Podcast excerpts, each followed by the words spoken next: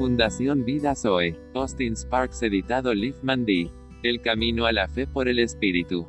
Parte 4. Caminando a Betel. Dijo Dios a Jacob, levántate y sube a Betel, y quédate allí. Y haz allí un altar al Dios, que te apareció cuando huías de tu hermano Esaú. Entonces Jacob dijo a su familia, y a todos los que con él estaban, quitad los dioses ajenos que hay entre vosotros, y limpiaos, y mudad vuestros vestidos. Y levantémonos, y subamos a Betel. Y haré allí altar al Dios que me respondió en el día de mi angustia y ha estado conmigo en el camino que he andado. Así dieron a Jacob todos los dioses ajenos que había en poder de ellos. Y los arcillos que estaban en sus orejas. Y Jacob los escondió debajo de una encina que estaba junto a Siquem. Y salieron, y el terror de Dios estuvo sobre las ciudades que había en sus alrededores. Y no persiguieron a los hijos de Jacob. Y llegó Jacob a Luz, que está en tierra de Canaán. Esta es Betel, él y todo el pueblo que con él estaba. Y edificó allí un altar. Y llamó al lugar el Betel.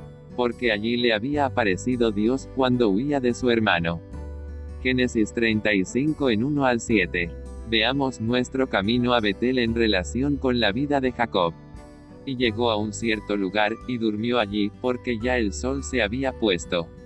Y tomó de las piedras de aquel paraje, y puso a su cabecera, y se acostó en aquel lugar, y soñó, y aquí una escalera que estaba apoyada en tierra, y su extremo tocaba en el cielo, y aquí ángeles de Dios, que subían y descendían por ella, y aquí, Jehová estaba en lo alto de ella, el cual dijo, Yo soy Jehová, el Dios de Abraham tu padre, y el Dios de Isaac.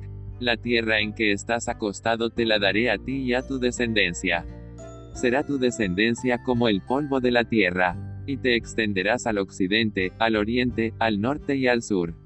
Y todas las familias de la tierra serán benditas en ti y en tu simiente. Y aquí yo estoy contigo, y te guardaré por donde quiera que fueres, y volveré a traerte a esta tierra. Porque no te dejaré hasta que haya hecho lo que te he dicho. Y despertó Jacob de su sueño, y dijo, Ciertamente Jehová está en este lugar, y yo no lo sabía.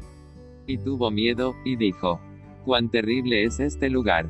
No es otra cosa que casa de Dios, y puerta del cielo. Y se levantó Jacob de mañana, y tomó la piedra que había puesto de cabecera, y la alzó por señal, y derramó aceite encima de ella, y llamó el nombre de aquel lugar Betel, aunque Luz era el nombre de la ciudad primero. Veamos la relación de la ley y nuestro Señor Jesús en la vida de Elías y Eliseo. Aconteció que cuando quiso Jehová alzar a Elías en un torbellino al cielo, Elías venía con Eliseo de Gilgal. Y dijo Elías a Eliseo, Quédate ahora aquí, porque Jehová me ha enviado a Betel. Y Eliseo dijo, Vive Jehová, y vive tu alma, que no te dejaré. Descendieron, pues, a Betel. Y saliendo a Eliseo los hijos de los profetas que estaban en Betel. Le dijeron, Sabes que Jehová te quitará hoy a tu Señor de sobre ti. Y él dijo, si yo lo sé callad. Y Elías le volvió a decir, Eliseo, quédate aquí ahora, porque Jehová me ha enviado a Jericó. Y él dijo, vive Jehová, y vive tu alma, que no te dejaré. Vinieron, pues, a Jericó. Y se acercaron a Eliseo los hijos de los profetas que estaban en Jericó, y le dijeron, sabes que Jehová te quitará hoy a tu Señor de sobre ti. Él respondió, si yo lo sé callad. Y Elías le dijo, Te ruego que te quedes aquí, porque Jehová me ha enviado al Jordán. Y él dijo, Vive Jehová, y vive tu alma, que no te dejaré. Fueron, pues, ambos. Veamos a Jesús y sus discípulos o nosotros en el camino al Padre. Y entrando él en la barca, sus discípulos le siguieron.